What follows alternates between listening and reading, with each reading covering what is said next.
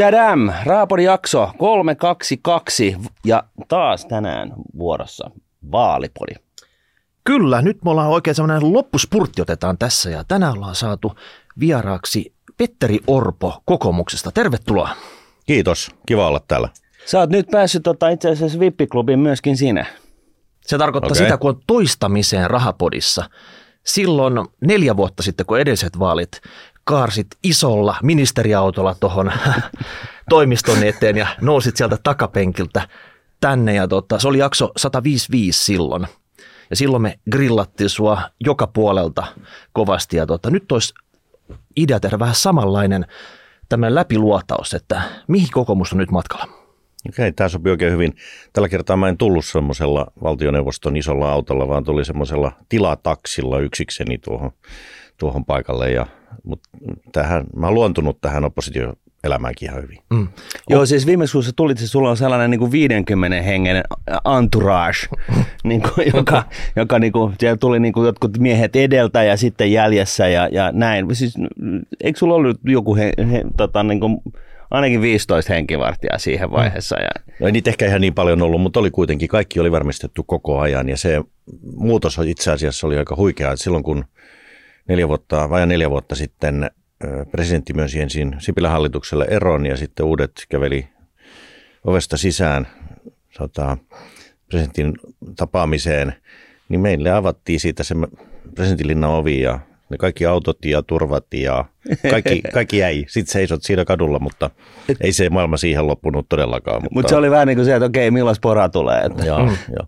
joo mutta tota, nyt, nyt kun mennään vaaleja kohti, niin ja kun keskustelukin on aika, aika kiihkeä välillä mm. ja vaalit jakaa ihmisiä, niin kyllä meilläkin pikkusen pitää olla niin kuin turvan, turva-asioita mietitty, kun täällä niin kuin kierretään eri puolilla. Mutta tämä nyt ei ollut kaikkein tämmöinen turvattomin paikka. ei.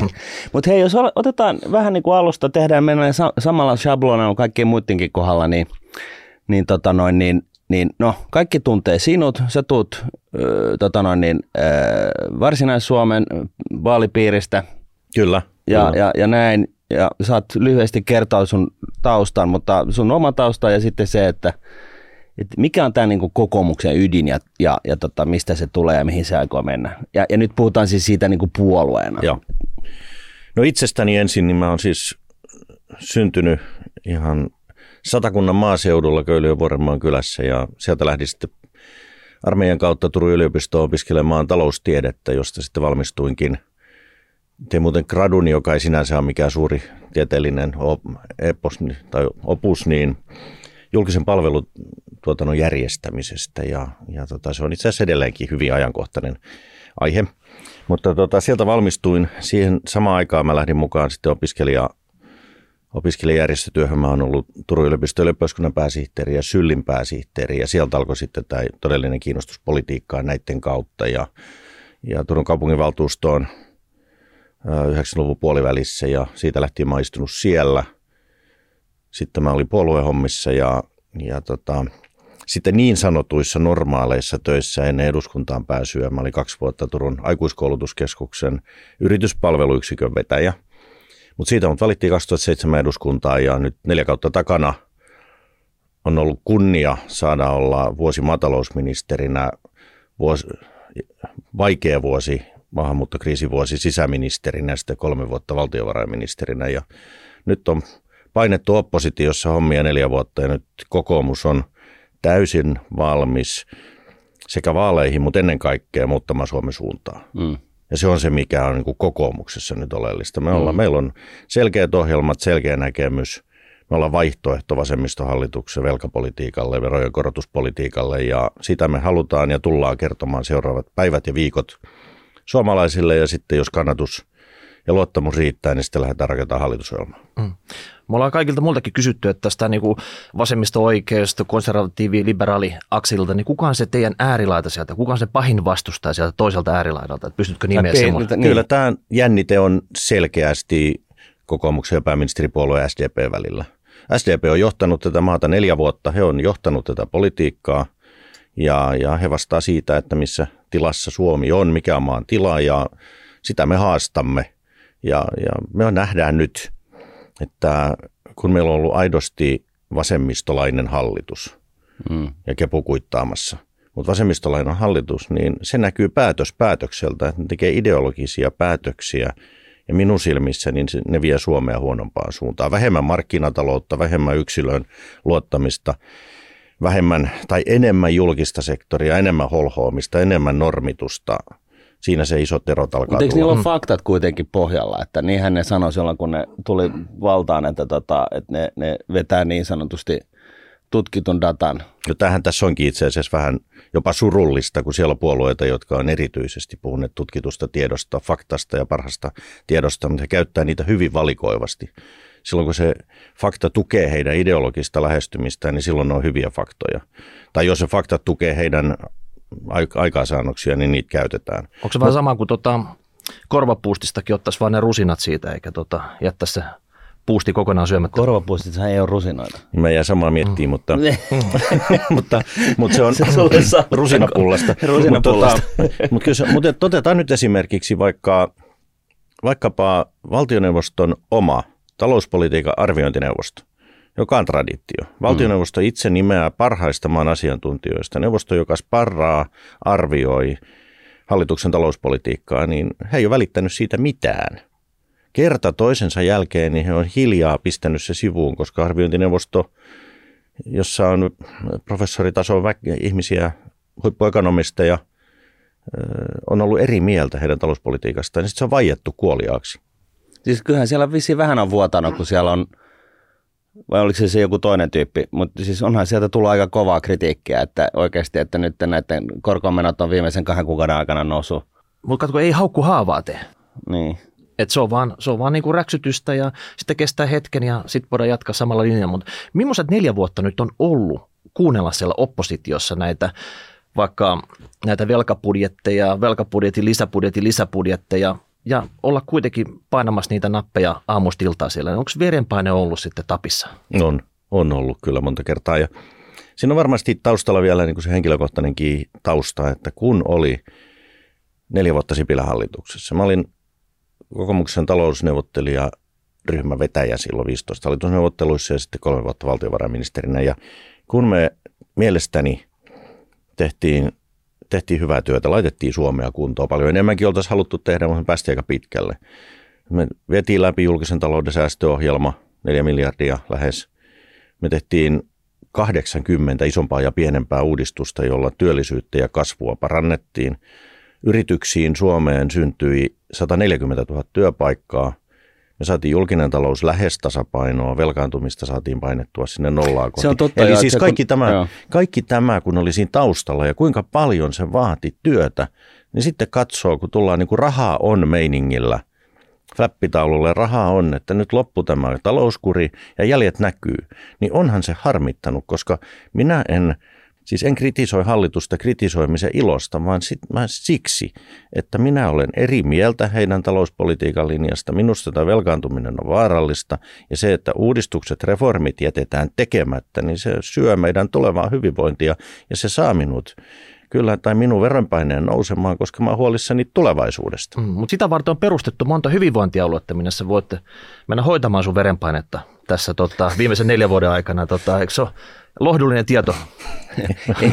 ei, mennä, ei mennä ehkä nyt siihen, mutta mut siis, mut siis tässä, tässä niinku tavallaan korostuu ilmeisesti nyt se, että jos Ruotsissa on, siellä voi olla periaatteessa minkä näköinen, minkä värinen puolue tahansa puikoissa, niin siellä kuitenkin Kyllä.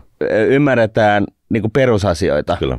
Ja mennään, ja, ja se kapula vaihtuu, ja ne tietyt talouden ja yhteiskunnan kannalta niin kuin oikeat asiat, niin, niin ne etenee. Et yksi, yksi aloittaa ja sitten toinen jatkaa ja kolmas vie siitäkin vielä eteenpäin. Mutta jotenkin tuntuu, että Suomi on, on niin kuin, ainakin nykyhetkellä niin äärimmäisen polarisoitunut ja, ja tavallaan niin kuin me kiusataan toisiamme. Että, niin kuin, että yrityksiä kiusataan byrokratialla ja, ja tota, ja, ja tota, no, vasemmistohallitus nyt totta kai niin kuin tällaisen oikeistolaisen silmiin niin kiusaa niin kuin taloutta, mutta mut jotenkin niin kuin tuntuu, että et eihän nämä niin kuin taloustiedekään ole niin, kuin niin erillään.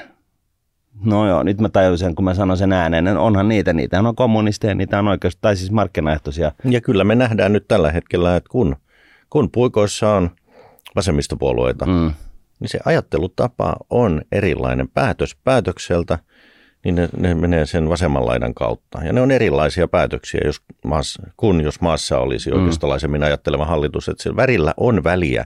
Ja mä toivon, että ihmiset näkee sen.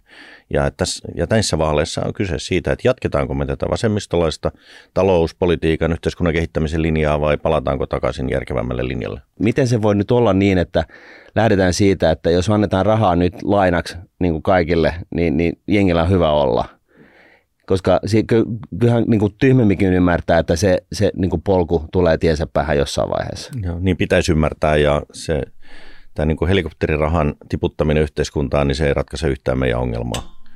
Se voi hetken lämmittää, mutta ihmiset ymmärtää kyllä sen, että se ei ole se todellinen ratkaisu. Se, miten minä tämän näen, on, on se, että, että maan pitää pystyä vaurastumaan. Kyllä, meillä pitää olla tuloerojakin, koska meillä pitää olla kannustava yhteiskunta, että täällä voi menestyä, pärjätä – vaurastua, koska vain sellainen maa, joka menee eteenpäin, joka vaurastuu, niin se pystyy pitämään huolen niistä heikommistaan.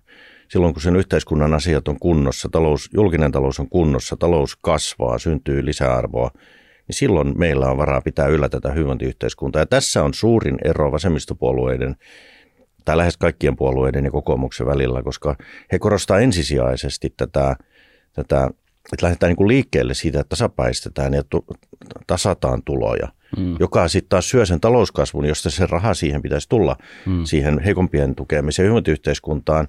Ja, ja viime kädessä minusta tämä vasemmistolainen tapa ajatella johtaa hyvinvointiyhteiskunnan kurjistumiseen. Eikö, eikö tästä nyt ole maailman sivut täynnä? Niin, mutta, mutta niin, minustakin, mutta tästähän Joo. nyt on koko ajan kyse. Mm. Et eilinen kyselytunti, mä kuuntelin pääministerin ja valtiovarainministerin – jatkuvaa vakuuttelua siitä, että kaikki on hyvin. Mm. Ja no kun ei ne ole. Mm. Pompataan tähän kohti. Eli tota, mikä on teidän nyt analyysi Suomi-neidon hänen taloutensa nykytilasta? Et mikä on se niinku tila, mistä tämä uusi hallitus tulee starttaamaan työnsä? Onko nyt kriisi päällä vai onko nyt semmoinen, että edellytykset on heikentynyt? Et miten syvällä me ollaan tällä hetkellä? No eihän tässä niin kuin mikään niin kuin akuutti saman tien päälle kaatuva kriisi ole, vaan meillä on koko ajan syvenevät ongelmat. Eli Luis, ja, trendi on alaspäin. Ja se on tällä hetkellä se, kun me ollaan, me ollaan menty semmoisella, niin siis oikeasti Sipilän hallituksen aikana asioita laitettiin kuntoon, mutta sitten palattiin siihen, siihen taantumisen trendiin. Mutta nyt se vauhti kiihtyy ja kun korkotasot nousee, valtiolainojen korkokulut 2,6 miljardia tänä vuonna ja, ja mikäli mikäli osaan oikein laskea, niin tällä menolla, tällä politiikalla vuosikymmenen lopussa noin 7-8 miljardia ne korkokulut. Mm. Ja, ja se jokainen ymmärtää, että meillä ei ole niin millään varaa siihen. Niin siis se, tämä vauhti kiihtyy tällä hetkellä alaspäin. Ja se, mikä on oleellista, on se, että seuraavissa hallitusneuvotteluissa ratkaistaan neljäksi vuodeksi se, että mitä sille tehdään. Et kun mä haluan sen kulmakertoimen ylöspäin niin, että täällä me lähdetään sieltä montun pohjalta ylöspäin ja ja se, mikä on se Suomineidon tilassa se iso ongelma, on se, että kun mä katson hallituksen tekemään julkisen talouden suunnitelmaa, eli ennustetta siitä, miten julkinen talous kehittyy, niin kaikkina suunnittelujakson vuosina, eli seuraavat neljä vuotta tästä eteenpäin, niin ne on vähintään 10 miljardia alijäämäisiä. Eli meillä on 10 miljardin rakenteellinen alijäämä, meillä on ikääntyvä väestö, meillä on pulaa työvoimasta – meillä on, meillä on kasvavat sotekulut, nousevat korot, niin tämä on sellainen niin kuin tienhaara nyt, että jos ei seuraavassa hallitusohjelmassa tehdä määrätietoisia korjausliikkeitä, niin sen jälkeen me voidaan hyvästellä meidän nykymuotoinen hyvinvointiyhteiskunta viimeistään ensi vuosikymmenellä. Mm. No sitä varten, niin kuin kaikilla puolueilla, kokoomuksella on nyt tämmöinen vaaliohjelma, ja siellä on tämmöisiä kärkihankkeita – niin tota, pitäisikö nyt kerrata, että nyt jos tämä on se niin kuin lähtötilanne, että mi, millaisen valtiontalouden aloittava hallitus ottaa vastatakseen, niin mitä te panostatte? Sulla on varmaan semmoinen kaksi, kolme kärkihanketta, mitkä ainakin pitää ensimmäisen neljän vuoden aikana saada maaliin. Sitten on niin kuin pidempi perspektiivi, millä tavalla tämmöisiä isompia trendejä käännetään. Mutta oikeasti se on se niin kuin merkittäviä muutoksia, niin mitä sä pystyt luetella? Ja se on varmaan nyt panostuksia ja leikkauksia, koska lähtötilanne oli tämä erittäin synkkä. ensin ihan sieltä isosta lähtötilanteesta meidän pitää tehdä kahta asiaa kerralla. Meidän pitää jarruttaa ja kaasuttaa.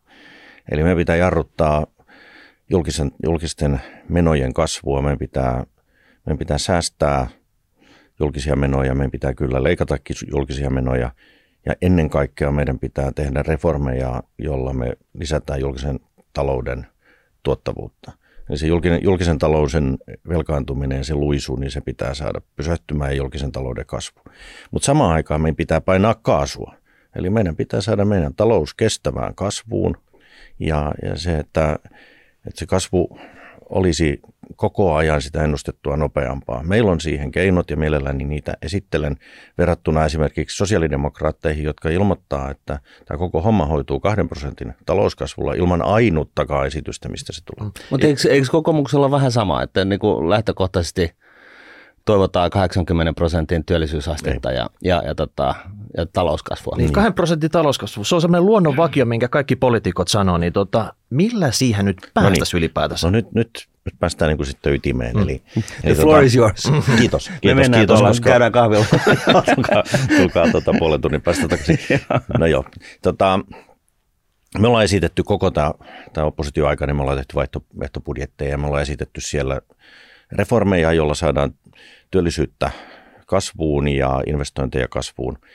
Työllisyysreformeista, jos, ottaisi, jos aloittaisi, se millä me saadaan lisää työtä ja työn sekä kysyntää että tarjontaa, niin se nostaa esille työmarkkinat, jossa me halutaan lisätä paikallista sopimista. Se on aivan selvää, että se on tällä hetkellä suuntaan oikea, mutta me haluttaisiin se, että jokainen yritys, myöskin listaamattomat pk-yritykset, mikroyritykset, pystyisi enemmän paikallisesti sopimaan. Olen varma siitä, että se lisää talouden kasvua, se lisää työllisyyttä, se lisää investointeja.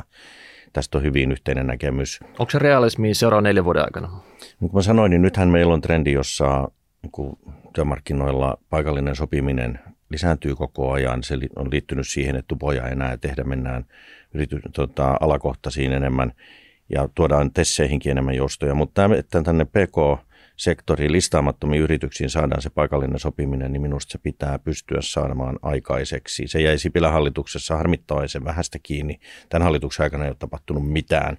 Mutta tämä työmarkkinat, joustot siellä, paikallinen sopiminen, se on, lähdetään siitä liikkeelle.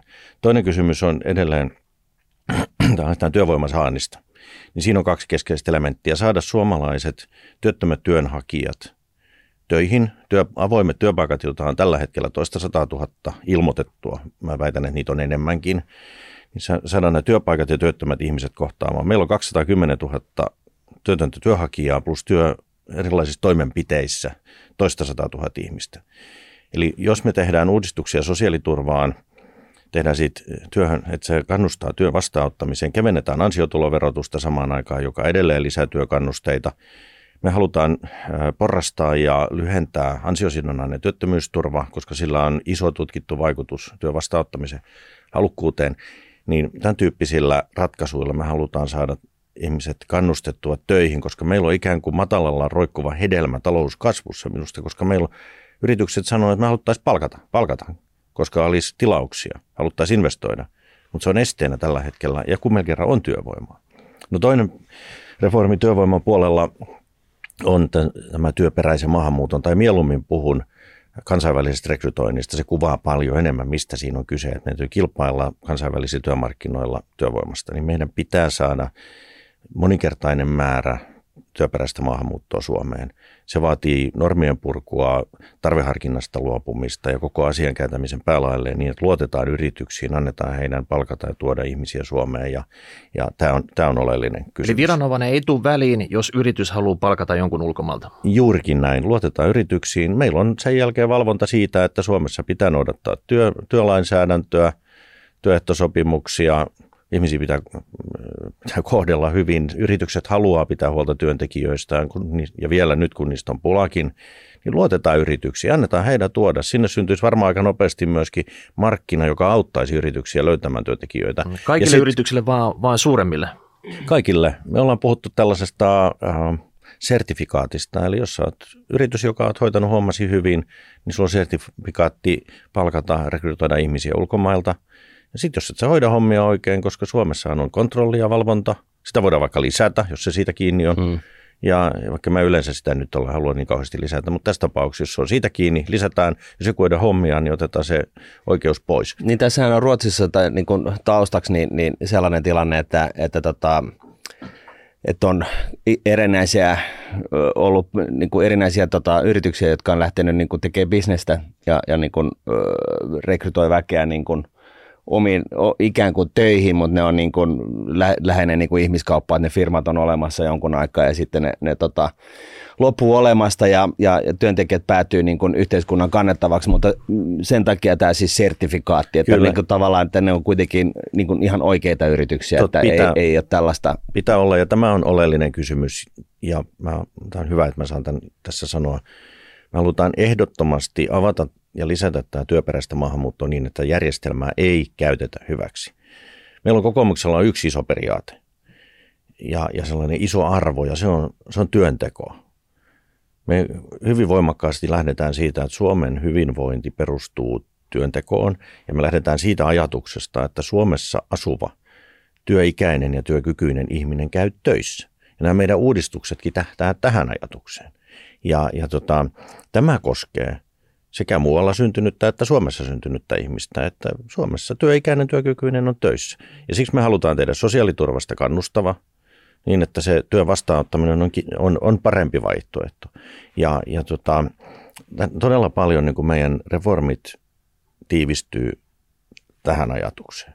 Mutta jos mä saan jatkaa sitä... sitä Kasvusta. Me kas... halutaan nyt kaikki, kaikki tämmöiset kasvun siemenet nyt Joo. saada selville, me koska tuota, muuten, muuten se on vain löysä sana ilman Joo. substanssia. Joo. Mä meinasin just mm. sanoa, että tämä nyt on sitä työmarkkinajuttua, että sitä voi vähän ruuvata sinne, tänne ja tonne. Mm että, että, tota, että löytyy porukkaa, joka on siis tärkeää, koska jos ei löydy porukkaa, niin ei tule investointeja. Mutta, mutta Mut niin kuin... mä sanoisin, että nämä ei ole ihan pikkuasioita. Tämä paikallinen sopiminen ulotettuna koko yrityskenttään massiivisen kokonainen asia.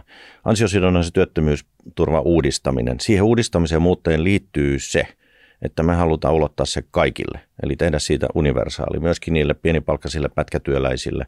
Tätähän vasemmisto ilmeisesti Hakaniemen kainalosta vastustaa. Mut Miksi?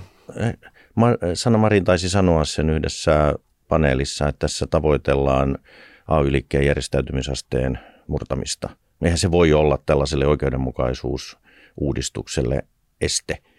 Se on, me halutaan, eli me halutaan uudistaa se, mutta mä jatkan listaa. Siis nämä on todella kovia uudistuksia. Samoin mm. se, että, että ne muut uudistukset sosiaaliturvaan, jolla me, teht, jolla, jolla me lisätään kannusteita ottaa työtä vastaan. Verotuksen keventäminen, ansiotuloverotuksen keventäminen, josta meitä nyt moititaan joka paikassa, mutta me nähdään, että, että on oikein verottaa työtä vähemmän ja enemmän – pistää painopistettä edelleen kuluttamiseen, haittoihin, terveysveroihin, jotta se, mistä se hyvinvointi syntyy, eli työ, niin sitä verotettaisiin vähemmän. Nämä on tosi kovia uudistuksia itsessään, mutta sitten mä voisin sanoa, että mä ylpeänä esittelen sen, että kokoomus eilen julkaisi reilun kilpailun Suomi-ohjelma, johon kannattaa käydä tutustumassa meidän nettisivulta, eli kansanedustajat Sanni Granlaasonen ja Sinuhe Valliheimo yhdessä porukan kanssa valmisteli tämän asiakirjan, joka lähtee siitä, että me lisäämällä kilpailua, purkamalla normeja ja sääntelyä, purkamalla monopoleja ja pitä, ottamalla huomioon kaikessa niin kuin kilpailullisuus,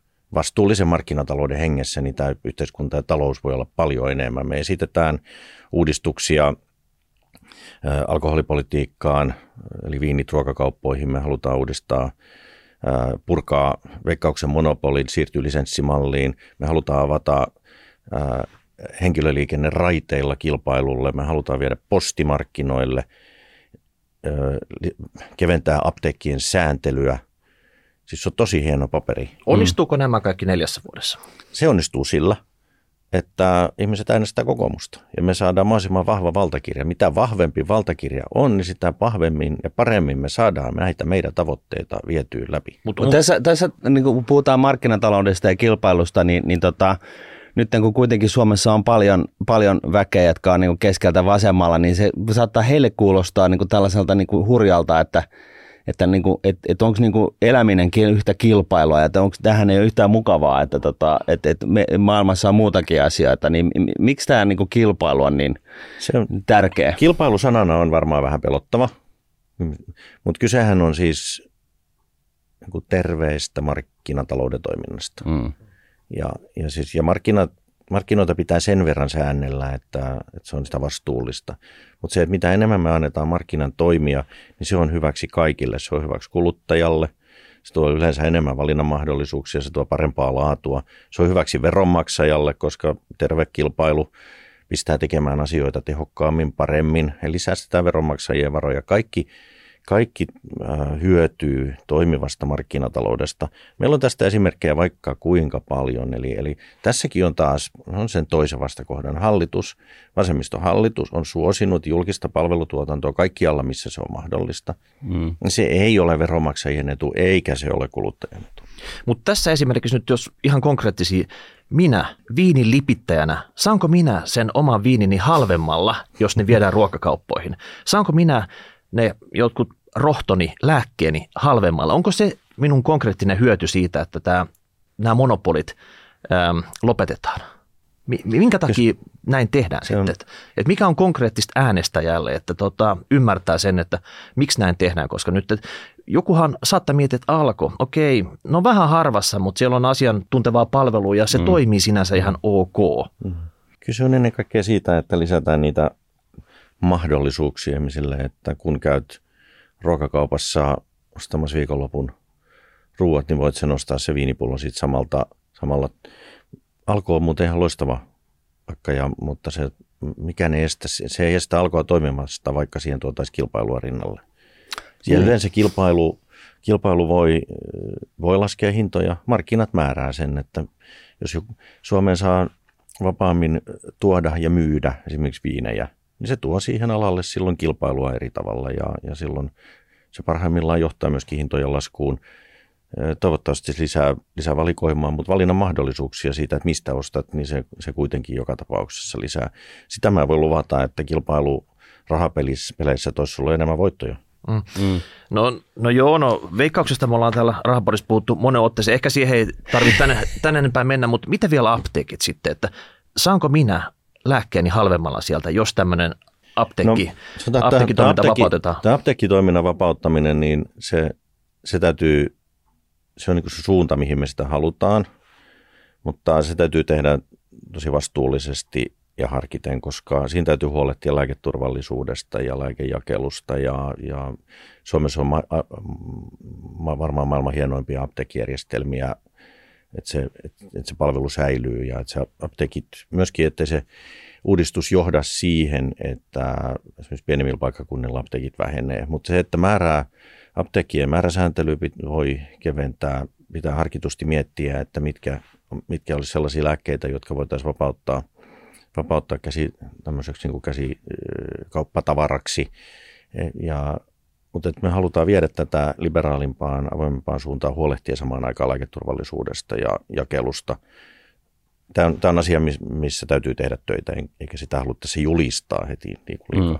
Tämä vähän niin kuin tuntuu siltä, että tässä niin kuin tehdään siis työmarkkinat sujuvammaksi, tehdään niin kuin, ö, kannustetaan työhön, työn tekemiseen, että se on niin kuin ylipäätänsä kannattavaa, lisätään kilpailua, joka siis tässä niin taustalla on, on, on tietenkin se, että ihmiskunta tietää, että kilpailu No siis koko maailma on suunniteltu kilpailun varaan, Darwin sen jo keksi, survival of the fittest, se on taas vähän niin kuin tällainen ikä, ikävältä kalahtava sana, mutta, mutta siis pointti on se, että niin kuin, niin kuin kuitenkin rajallisia resursseja me niin kuin markkinataloudessa tai kilpailussa ohjataan sinne, missä niitä resursseja käytetään mahdollisimman tehokkaasti, eli saatetaan, saadaan aikaiseksi enemmän ja parempaa vähemmällä, joka siis tätä tuottavuuden kasvua ja, ja, tota, ja jota, oikeastaan niin kuin vihreä talouskasvu, mutta siis joka tapauksessa tuottavuuden kasvua.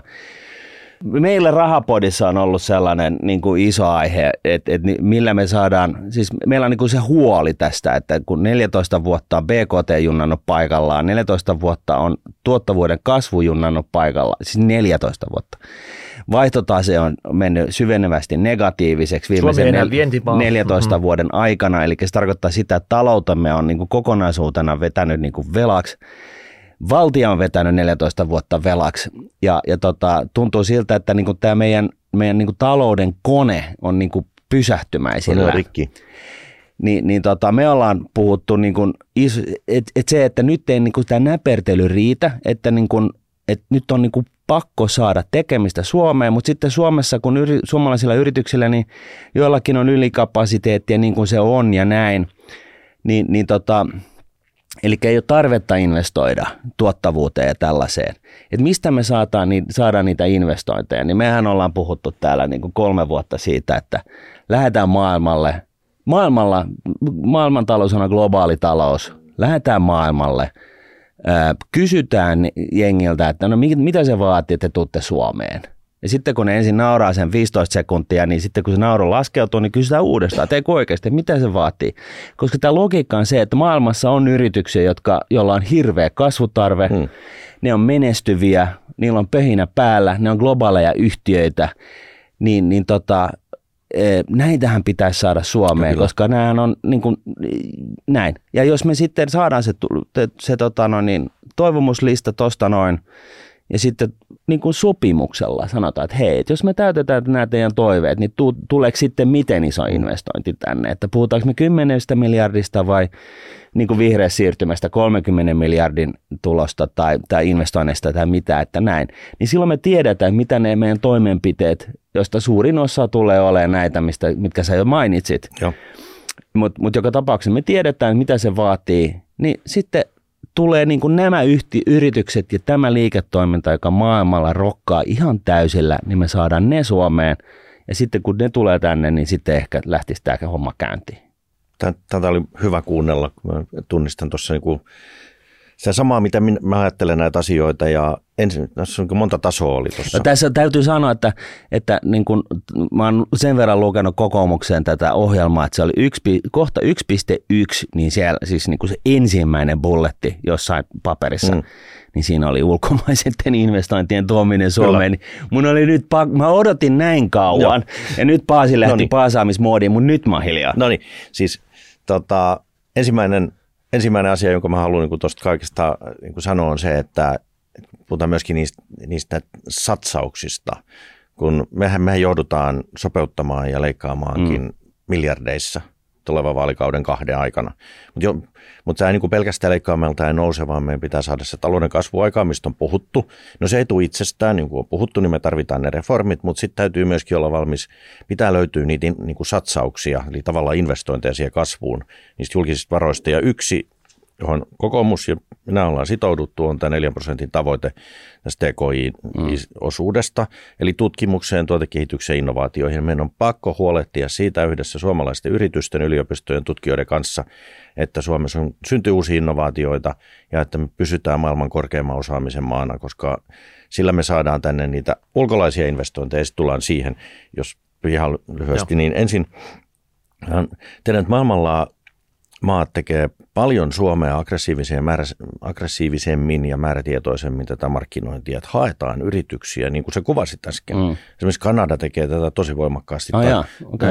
että se niin kuin, tiedän, että istutaan niin kuin yrityksistä, peilataan maailmalla, missä yritykset miettii sijoituspäätöksiä, investointipäätöksiä ja sitten mennään siihen kysytään, miten, miten me voidaan auttaa.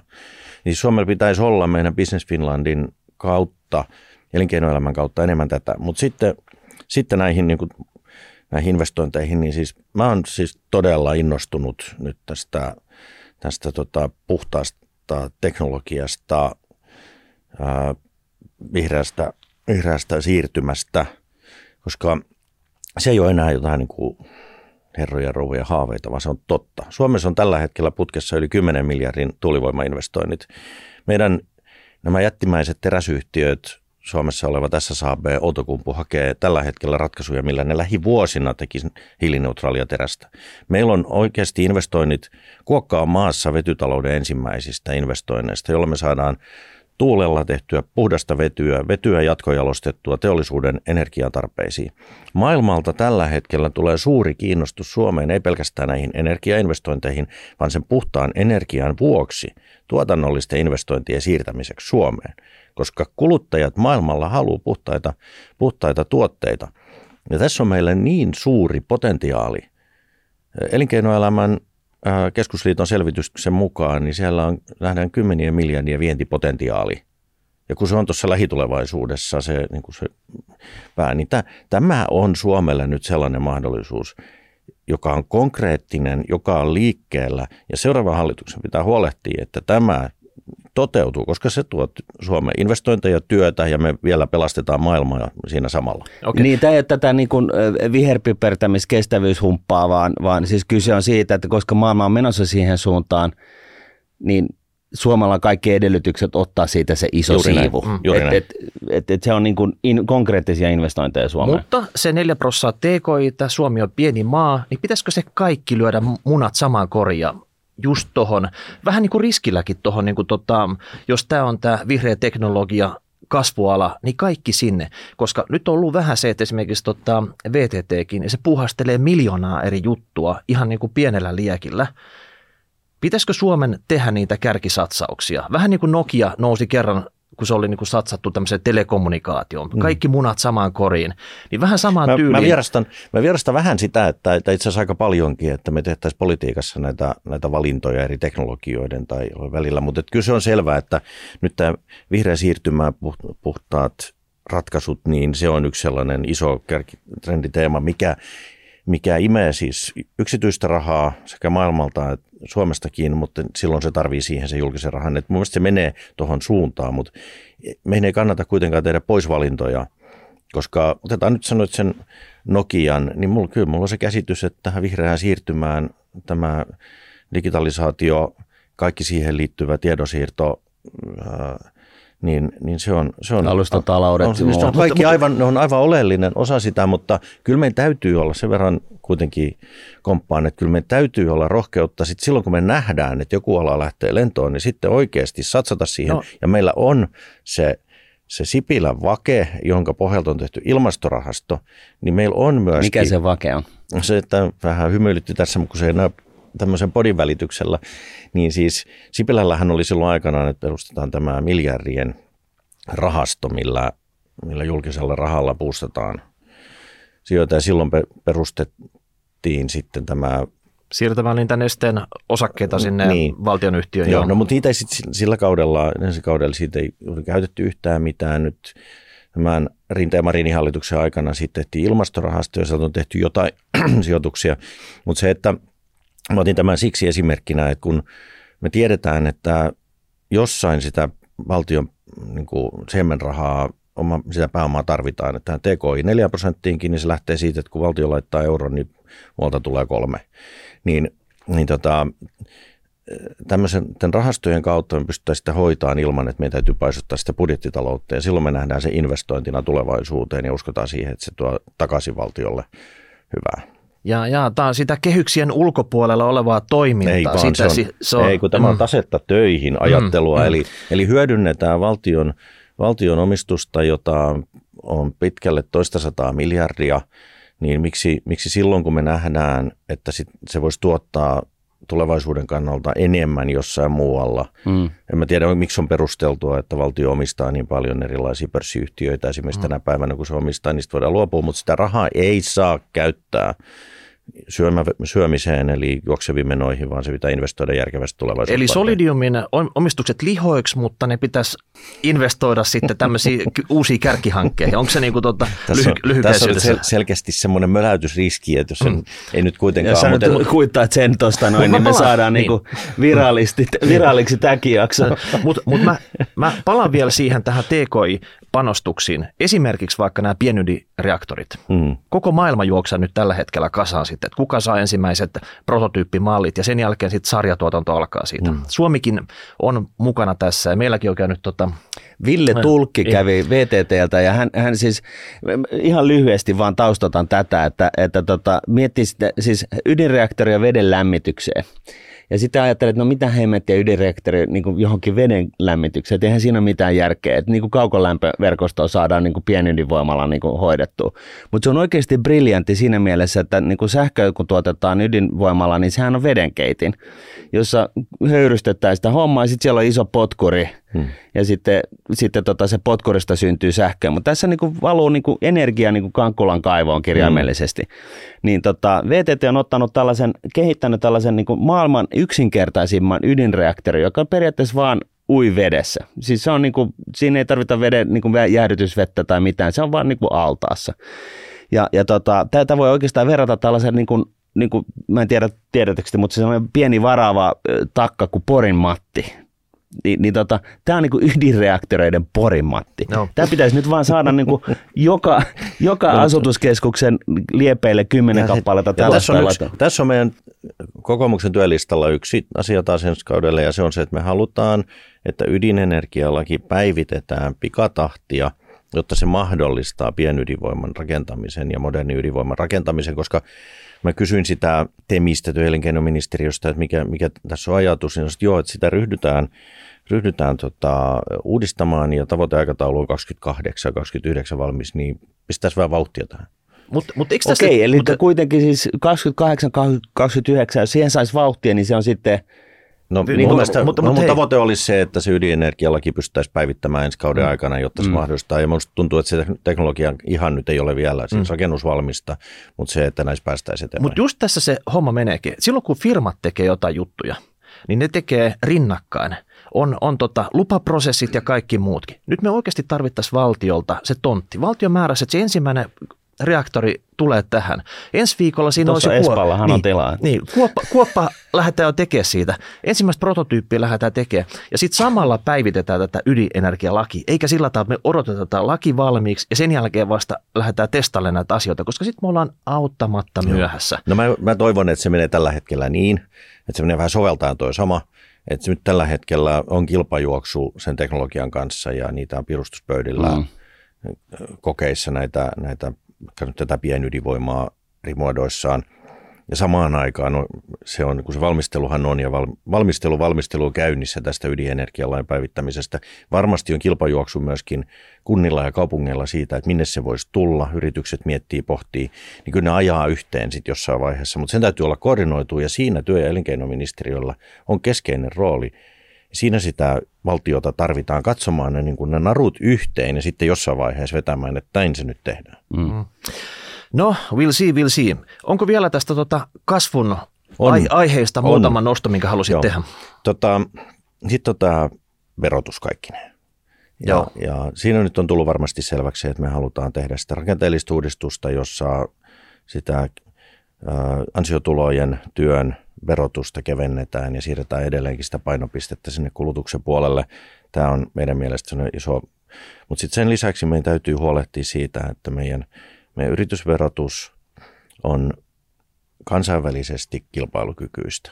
Eli nostaa, nostaa sitä nyt nykytasosta vai? Suomessa on aika matala siis, tämä. Mulle kilpailukyky tarkoittaa kyllä sitä, että se voi olla muiden alapuolella. Että se, että se oikeasti pitää pitää kilpailukykyisenä, samoin niin kuin omistamisen verotus, ja, ja se, että, että pääomia ohjautuu myöskin riskipitoiseen yritystoimintaan, niin siitä pitää huolehtia. Ja, ja mulla on aivan kauhistus se, että SDP esittää kahden, kahden puolen miljardin veronkorotusohjelmaa ja haaveilee vielä Tanskan veromallista, jossa verot nousisi 10 miljardia sillä Keneltä? verosta. Anteeksi? Keneltä nousee? SDPltä. Niin, mutta mm. siis... Niin, keneltä nousee no niin. siis?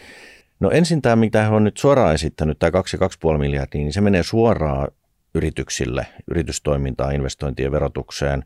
Ja sitä kautta se tulee kyllä sieltä sitten tavallisen suomalaisen palkansaajakuluttajan maksettavaksi. Mutta jos mentäisiin siihen Tanskan veromalliin, niin sehän tarkoittaisi muun muassa arvonlisäverokantojen yhdenmukaistamista ja nostamista 25. Se tarkoittaisi ruoan alvin nostoa 10 prosenttiyksiköllä. Tanskan veromallissa pieni keskituloinen palkansaaja maksaa 10 prosenttia no maksaisi 10 prosenttia lähes. Mutta siis tämähän on ihan naurettavaa. Siis ihan, jos, tämän, jos tämän, niin- alvi no, nostetaan, ruoan hinnat nousee, ja ruoan hinnathan just nyt tarvitaan no, nostettavaksi, eikö niin? Kun nehän ei ole muutenkaan ne hinnat nousseet. Joo, mutta tämä, on, tämä niin kuin SEPn tapa ajatella, että tämä niin kuin veroja korottamalla tämä Suomi tästä nousee, niin se on täysin väärää politiikkaa. Se ajaa Suomen viimeistään niin kuin suohon, koska, mm. koska me tarvitaan sitä talouden kestävää kasvua. Millään muulla tästä ei Suomi nouse. Ja Suomessa on nyt jo kansainvälisesti niin korkea sekä kokonaisveroaste että varsinkin työn yrittämisen omistamisen verotus on korkealla. ihmisten ostovoima on heikentynyt aivan valtavasti, niin korotetaan tässä nyt sitten vielä veroja. Mm. Se on sama kuin yrittäisi kuuluisasti nostaa tukasta itseään mm. ilmaan. Se on täysin mahdotonta, se on väärää politiikkaa. Ja tästäkin on kyse näissä vaaleissa. Kumpi valitaan? Se, että me tehdään uudistuksia, jolla me saadaan talous kasvuun ja sitä kautta ihmisille töitä ja ostovoimaa, Suomen investointeja, vai se, että korotetaan veroja eikä tehdä mitään muuta – No mitäs tämä palkansaajat on se iso porukka? On ne tota, pienituloiset tai isotuloiset palkansaajat, niin mitä te teette heidän verotuksella? Mikä on se teidän nyt keihäänkärki tähän? No se keihäänkärki on, on tässä tilanteessa se, että me halutaan keventää miljardilla palkansaajien ja ansiotulojen verotusta kaikissa tuloluokissa, koska, ja me uskalletaan sanoa se, että se koskee kaikkia tuloluokkia, koska Suomessa on progressio maailmanennätysluokkaa ja me emme halua sitä kiristää ja koska koska se, ja kun se on niin, niin ikävää, että jo sieltä keskitulosta, reilun kolmen tonnin palkasta, joka on suomalainen mediaaniansiossa, suuri osa suomalaisista, niin siellä ne marginaalit lisätöistä on 50 prosenttia. Niin eihän, ei tässä ole niin kuin tolkkua tässä meidän ansiotulojen verotuksessa. Ja ajatelkaa siis sitä ajatusta, että kun Suomessa on työvoimapula, meillä on heikentynyt ostovoima, niin jos me pystyttäisiin keventämään ansiotulojen verotusta, että ihmisten niin oikeasti kannattaisi tehdä töitä, kun sitä työtä on tarjolla, niin sillä voisi pel- helpottaa sitä arkea siellä nousevien korkokustannusten ja ruohinnan kustannusten ja energiakustannusten keskellä. Mutta kun sä menet töihin, teet lisää töitä, niin sä maksat siitä 50 pinnaa, niin onhan se väärin. Koska meidän kehänkärki on siellä. Sen lisäksi me tuotaisiin mukaan työtulovähennykset opiskelijoille – työllistyvälle pitkäaikaistyöttömälle ja eläkkeensaajalle, jotta me saataisiin myöskin tätä työvoimaa, työvoiman tarjontaa lisättyä. Ja, ja tota, lisäksi me haluttaisiin parantaa kotitalousvähennystä, joka auttaisi siinä, siinä erityisesti se on sen keski, keskituloisen, keskiluokkaisen suomalaisen arjen apu. Mutta kyllä se meillä se keihäänkärki on siellä, että miten me saadaan ihmisille enemmän käteen heidän omista rahoistaan mm. ja työnteko kannattavaksi. No minkä, minkä takia Suomen ei tuoda suoraa tasaveroa? Että tota, tämähän nyt downshiftaus ähm, yhteiskunta tällä hetkellä. Ei tässä kenenkään kannata nyt niin kuin hikoilla sitä, koska tämä, kuten sanoit, ne marginaaliverot iskee sillä tavalla, että kun sä mietit sitä lisätuloa, teekö mä nyt viikonlopputöitä tai otanko mä jonkun toisen duunin tai lähdekö mä oman työn ohessa jotain yrittämään, ei se kannata täällä oikeasti. Ihan, niin kuin, se voi kuka tahansa myöntää, että eihän siitä jää käteen niin kuin yhtään me, mitään. Me löytyy niin, maailmasta esimerkkejä kyllä maista, jossa on progressiivinen verojärjestelmä, mutta se on paljon kannustavampi kuin meidän että meidän progressio on niin raju ja marginaalit niin korkeita. Mm. se on se ongelma. Mutta te ette ja, tee nyt sille mitään tässä teidän ohjelmassa. Kyllä, me ollaan keventämässä miljardilla ansiotulojen verotusta kaikissa tuloluokissa. Tasaisesti. Kaikissa tuloluokissa tasaisesti ja, ja pieni sinne keskituloisille, koska pienituloiset Suomessa maksaa jo kansainvälisesti vertailen ää, oikeastaan hyvin alhaista verotusta, että siellä ei ole sellaista veronkevennys, ei tarvetta, ei varaa, mutta silloin se pieni painotus on keskituloisiin, mutta me halutaan, että myöskin niissä ylemmistuloluokissa niin se veronkevennys tulee. Niin se tuntuu, että Suomen keskiluokka on nyt se, jota on lyöty aika monesta suunnasta. Mutta tota, jos me tältä teemalta niin vielä niin kun vedetään yhteen, niin ne niin, niin top kolme asiaa, mitkä, mitkä nyt halutaan, niin kuin, mistä me ollaankin puhuttu, mm. niin nämä top kolme asiaa, niin, niin kuin ehdoton ykkönen, kakkonen ja kolmonen, mikä se järjestys olisi? Ehdoton ykkönen on, on tehdä työn vastaanottamisesta kannattavaa. Kakkonen on se, että tehdään äh, yrityksen kasvattamisesta ja uusien työntekemisen palkkaamisesta järkevämpää, eli se on se tarkoittaa sitä paikallista sopimista ja työvoimakustannuksia. Kolmas on työvoiman saanti, eli silloin me tullaan tähän, tähän tota, työperäiseen maahanmuuttoon. Kyllä mä toisin neljäntenä sitten tämän tutkimuksen innovaatiot, tuotekehitykset, että me saadaan koko ajan uusia, uusia yritysaihioita ja kasvuelementtejä. Mm. Miten sitten, tota, siirrytään tähän, tähän vertaillaan vähän muihin, muihin tota noin, niin suuriin puolueisiin, niin, niin tota, onko, kun nyt kuuntelee tätä niin kuin julkista keskustelua, niin Sanna Marin on, tai siis Korean demarit on, on päättänyt, että ne ei nyt Persujen kanssa niin mene hallitukseen ja ja tota, tässä on niin kuin maalattu jo tätä niin kuin juttua niin kuin valmiiksi, että miten tässä tulee käymään, niin, niin miten kaukana kokoomus on perussuomalaisista? onko tämä niin kuin, onko siellä isoja kinoja vai onko nämä niin kuin tällaisia niin kuin sovittavissa olevia asioita? No ensinnäkin mä... Ja sitten toisaalta, miten taas demareihin päin, että niin kuin, kumpi on niin kuin... Niin sen takia me ollaan kokoomus, kun me ollaan, meillä on meidän niin omat arvot ja oma ajattelu ja se eroaa kaikkien muiden puolueiden ajattelusta ainakin jollain tavalla. Joo. Ja toisten kanssa enemmän ja toisten vähemmän ja aiheet on vähän erilaisia. Joo. Perussuomalaisten kanssa on aivan selvää, että meillä on niin suurimmat näkemyserot on suhtautumisessa esimerkiksi Euroopan unioniin. Hmm. Purrahan ilmoitti, että heidän pitkän tähtäimen tavoitteena on edelleen EU-ero ja se on täydellinen kauhistus. Mutta eihän se Minulle. tule tapahtumaan. No, joo, mutta se on kuitenkin heidän puolueen mm. tavoitteena. Toinen on suhtautuminen työperäiseen maahanmuuttoon. Suomi ei pärjää ilman, että me saadaan tänne tekijöitä muualla tai väestörakenne, ikärakenne, niin se, se tarkoittaa pienempää hyvinvointia suurempia ongelmia, jos me ei pystytä tässä tai onnistuta tässä. Kolmas, Joo. kolmas ero heihin on, on sitten siinä, että he edelleen näkee kaikki ilmastotoimet väärinä ja kun me oikeasti nähdään ne nyt jo, että se on tässä hetkessä jo suomalaista teollisuuspolitiikkaa, suomalaista elinkeinopolitiikkaa ja suomalais, ylipäästä suomalaisten hyvinvoinnin lisäämistä. Ei ole enää kyse siitä, että kuristetaanko jonkun elämää, vaan mm. tuotaisiin Suomen mahdollisuuksia. Demareiden kanssa niin se ylivoimaisesti suurin ero tulee tästä talouspolitiikasta, suhtautumisesta velkaan veroihin. Tämä velkaveropolitiikka, jota, jota Marinin demarit edustaa, niin se on, se on mahdoton. Siltä pohjalta ei voi syntyä yhteistä hallitusohjelmaa. Mm. No mites vielä vaikka EU-politiikassa, tässä oli tämmöinen elvytyspaketti. Me tähän rahapodissakin monesti käytiin sitä läpi. Marinin hallitus antoi Suomen rahoja käytännössä 6 miljardia ja sai vastineeksi 2 miljardia. Ja ne ei edes näy tässä velkapotissa, kun ne on, ne on käytännössä tota, pyörii sieltä komission vastuiden ja velkojen kautta sitten jossain tulevaisuudessa, mutta tämä on se niin kuin karu fakta. Neljä miljardia lähti sitten tota Suomen varallisuutta pois. Mutta sitten kun tätä äänestettiin Suomen eduskunnassa, niin te olette kuitenkin pääosin painamassa nappia Joo. tämän, tämän elvytyspaketin puolesta. Miksi näin? Ensimmäinen asia on se, että, että meidän niin kuin jäsenyys Euroopan unionissa on, se on meidän niin kuin kansallisen turvallisuuden ja tulevaisuuden kannalta kaikki kaikessa. Ja sitten EU on, on, on paljon maita ja niiden maiden kanssa haetaan, yhteisiä ratkaisuja. Me emme, kokoomus ei ole koskaan tukenut eikä kannattanut yhteisvelan lisäämistä.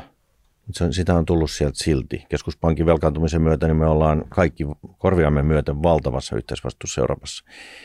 Me vastustettiin viimeiseen asti tätä elpymisrahastoa. Mutta sitten kun se päätös on tehty, koska hallitus ei pystynyt neuvottelemaan Suomen kannalta parempaa ratkaisua Euroopan unionissa, kun se ratkaisu oli tehty, niin silloin käytännössä faktisesti äänestetään siitä, että mikä on, onko Suomi ja millaisella asemalla Suomi on Euroopan unionissa. Ja siinä me jouduttiin valitsemaan se, että ollaanko me siellä sivuraiteella, kaadetaanko me koko muun Euroopan paketti vai nielläänkö me tämä karvas kalkki. Ja me valitsimme tämän, että me emme halua vahingoittaa sit viime kädessä Suomen asemaa Euroopan unionissa. Ja, ja koska nämä päivät on peräkkäin, mutta me emme edelleenkään suosi yhteisvelan lisäämistä. Me ollaan sitä mieltä, että no bailout-periaatteeseen pitää suostua, ei, vaan se, että siihen pitää palata – ja, ja jokainen maa vastaa omista veloistaan. Tätä politiikkaa me ajetaan, mutta silloin kun me ollaan unionissa, jossa on muitakin kuin Suomi, niin silloin sitten pitää pystyä neuvottelemaan parempia ratkaisuja kuin mihin Marinin hallitus pystyy. No se maksoi, se no on- nyt, se se, on- oh, kuuntele, se maksoi nyt neljä miljardia. Nyt on tota, huhut pyörii, että elvytyspaketti 2.0 olisi komissiossa ja valmistella. Jos olet pääministeri, niin mitä tapahtuu Suomen kannalla sitten, jos tämmöinen von der Leyen tarjoilee nyt tota elvytyspaketti, missä Suomi olisi maksumiehenä jollain vastaavalla panoksella kuin tässä elvytyspaketti 1.0. Meillä on Mitä, eduskunnalla aika tiukat, hyvinkin tiukat kannat siihen, että, tällaista, että tämän ratkaisun pitää olla ainutkertainen ja pitää olla ainutkertainen. Ja jos olen pääministeri, mutta ensin käydään tietenkin vaalit, mutta jos, Joo. jos tämä mahdollistuu, niin, niin silloin pitää neuvotella todella lujaa siitä, että eduskunnan kanta ja Suomen kanta on se vallitseva. Ja minusta vastaavaa pakettia ei pidä tehdä ja Suomen pitää pärjätä paremmin niissä neuvotteluissa. Siis tämähän on yksi asia, mitä Rahapodikin on ehdottanut, että meillä pitäisi olla sellainen ministeriö, joka keskittyy pelkästään ja vain ja ainoastaan siihen, että rahat takaisin EU-sta. se pitäisi olla nettodiili meille se, Et, EU. et, et, et, et, tota, et, No, mutta, et, eikö, se, hei, se, mutta eikö ihan niin oikeasti, että, että mä nyt ymmärrän tämän, tämä elpymispaketti, niin se, se harmitti. no olihan se karsea sua. diili. Joo, Mm. mm. se oli karsea diili ja mä, mun täytyy sanoa ihan suoraan, että mä en, vaikka mä oon koettanut sitä vähän niin kuin oikein tutkiakin, että mihin se kaksi miljardia, millaisiin vihreän siirtymähankkeisiin se nyt sitten oikein tuli käytettyä, että mm. et, et, et hallitus vaan jakoinen ja niitä on varmaan käytetty tärkeisiin hankkeisiin eri puolilla, mutta olisiko sillä kahdella miljardilla saanut sen pistämällä johonkin yhteen paikkaan tai kahteen tai kolmeen, niin joskin olisi saanut jonkun oikeasti niin kuin vivun aikaa, niin se mua on mietityttänyt. Mutta, tota, mutta jos me nyt, niin täytyy muistaa se, että vaikka sieltä EUsta tulee välillä päätöksiä, josta me emme pidä, mm. ja jotka näyttää meidän kannalta, niin kuin, ja on meidän kannalta negatiivisia net, siinä hetkessä nettovaikutukselta.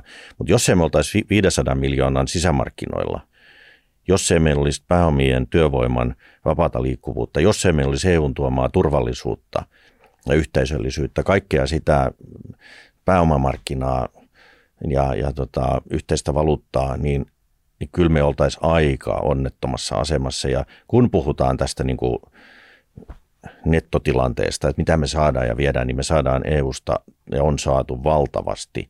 Ja se pitää koko ajan muistaa, eikä vaan katsoa niitä yksittäisiä päätöksiä. Siis näinhän se on. Et, et niin kuin, se on ihan itsestäänselvä asia, että, että ja tutkittu monta kertaa ja todettu, ja, ja tästä, tästä ei ole niin kuin mitään kahta sanaa, että iso talousalue on aina niin kuin valtava hyöty niin kuin mille tahansa maalle, joka liittyy siihen isoon talousalueeseen, että et, et, et, et näin. Mutta että sitten toisaalta niin kuin kaikki muut maat e, niin kuin Manner-Euroopassa, niin nehän niin kuin keskittyy siihen, että ne ostaa tämän jutun. Totta kai tämä on niin kuin hyvä talousalue, mutta meidän pitäisi, niin kuin ne maksimoi sitten se hyödyn sillä, no, että ne kyllä. Ja myöskin tässä, roudaa ne rahat takaisin no, sieltä. Tässä, ja tässä ja on, siitä me oli tämä Rahapodin kyllä. suuri oivallus, Miikan suuri oivallus, oliko se kolme vuotta sitten, että meidän pitää niin kuin alkaa lyömään nyrkkeä pöytään, että me sovitaan, halutaan ne rahat takaisin Sovitaan, sovitaan, että tehdään näin, koska tämä on, tämä on hyvin vahvasti sama suku sille, mitä kokoomus itse ajattelen – meidän EU-vaikuttamisesta. Et nythän tämä on mennyt tämä juttu varsinkin tämän nelivuotiskauden aikana niin, että me tiedetään, että nyt siellä komissiossa puhutaan taas jotain ratkaisuja, niin me istutaan täällä hikoillen, että mitä sieltä tulee. Kun meidän pitäisi olla siellä, meidän olisi pitänyt olla siellä jo ja kaikella voimalla, mitä meillä on. Ja kiertää Euroopan pääkaupunkeja ja lobata sitä, että niistä ratkaisuista, mitä EU seuraavaksi tekee, niin ne on Suomen kannalta edullisia. Mm. Ja käydä niin kuin myöskin vähän kauppaa Meillä siitä. on proaktiivisia, me ollaan vaan reaktiivisia, kun se on jo niin, sylissä. Se niin jo. ollaan, niin mä olen tästä täysin samaa mieltä ja tämä, tämä kuulostaa taas nyt vähän tämmöiseltä hallintohumpalta, mutta sanonpa nyt kuitenkin, että nyt esimerkiksi on tapa, että hallitus antaa kerran neljässä vuodessa kaudessa tämmöisen EU-vaikuttamisselonteon. Mm. Niin mun mielestäni se pitäisi olla jatkuva päivittävä Excel, jossa koko ajan seurataan sitä, että mitä EUssa on asioita, jotka on vastaan kuin kuppilakeskustelussa, jotka on lähestymässä sitä suunnittelupöytää. Sit pitää... Epävirallisella tasolla niin. tulossa sinne jota niin. päätösaikatauluja, niin. Suomi niin. kantaa kaikkea. Kyllä, että... ja sitten vaikutetaan koko ajan, yhdistetään Suomen voimat. Et, koska meillä on, meillä on tota valtava määrä suomalaisia loppareitakin tuolla, tuolla tota Brysselissä koko ajan, yhdistetään voimia yhdellä viestillä Suomen etua ajatellen, ja sitten voisi olla niinkin mullistava ajatus, että mitä jos vietäisiin omiakin ideoita sinne. Tai jopa wow. sit, sitten palkataan... Tuli oikein niin, kylmä hiki. Hei, tai sitten hei, tota, palkataan joku kokenut konna Italiasta suoraan ministeriksi hoitaa nämä meille, meidän puolesta sitten, tota, joka, joka osaa tämä peli ihan vimosen päälle. Oletko se käytettävissä? Italiasta, joo. Olen kyllä aika Luigi, mutta... Tota. No niin, hei, nyt ollaan varmaan aika paljon loppusuoralla tässä, mutta onko mitään rahapodi kuulijoille, mitä haluat vielä nostaa sitten tässä nyt ihan lopuksi, että? No kyllä mä haluan kiteyttää tämän edelleen sen, että, seuraavissa vaaleissa on kyse siitä, että jatkotaanko me tällä niin kuin velkavetoisella politiikalla jätetään välttämättömät reformit ja uudistukset tekemättä ja jatketaan sitä kautta näivettymisen tiellä vai tehdäänkö suunnanmuutos ja uskotaan siihen, että hyvinvointi kasvaa, oleellista on kestävän kasvun aikaansaaminen, joka tulee suomalaisesta työstä ja yrittämisestä ja pistetään ne kaikki ne elementit, mistä se kestävä kasvu syntyy, niin pistetään ne pöydälle ja lähdetään ryhdytään laittamaan niitä yksi kerralla kuntoon. Mä oon puhunut tällaisesta termistä kuin kestävän kasvun kaava. Eli jos me halutaan kestävää talouskasvua, niin katsotaan mistä elementeistä se koostuu laitetaan seuraavassa hallitusohjelmassa ne palapalalta kuntoon, kevennetään ansiotulojen verotusta, uudistetaan sosiaaliturvaa kannustavaksi, hankitaan tänne ulkolaista osaavaa työvoimaa, tehdään tämä energiamurros ja sen mukana tuomat vaihtoehdot, pistetään panoksia TKIhin. Me tiedetään, mitä pitää tehdä ja nyt on kyse siitä, että tehdäänkö vai luisutaanko. Mä otan vielä yhden loppukysymyksen tässä. Tota, viimeisen puolen vuoden aikana Gallupit on käynyt aika jännäksi. Teillä on ollut iso johto, mutta nyt pari perässä hiihtäjä on niin kuin saavuttamassa teitä.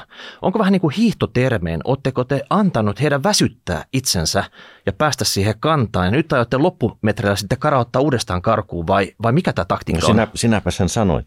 Sinäpä sen sanoit. Meillä on nimittäin, siis todellinen kampanja on nyt alkamassa. Kokoomus tulee tekemään ison, hyvän kampanjan. Meillä on parhaat ehdokaslistat ympäri Suomen, todella vahvoja ehdokkaita – meillä on selkeä vaihtoehto vasemmistohallitukselle, ja mä tuun uskoa meidän loppuvetoon. Kokoomus aina on pärjännyt lopussa hyvin, ollaan nostettu meidän kannatusta.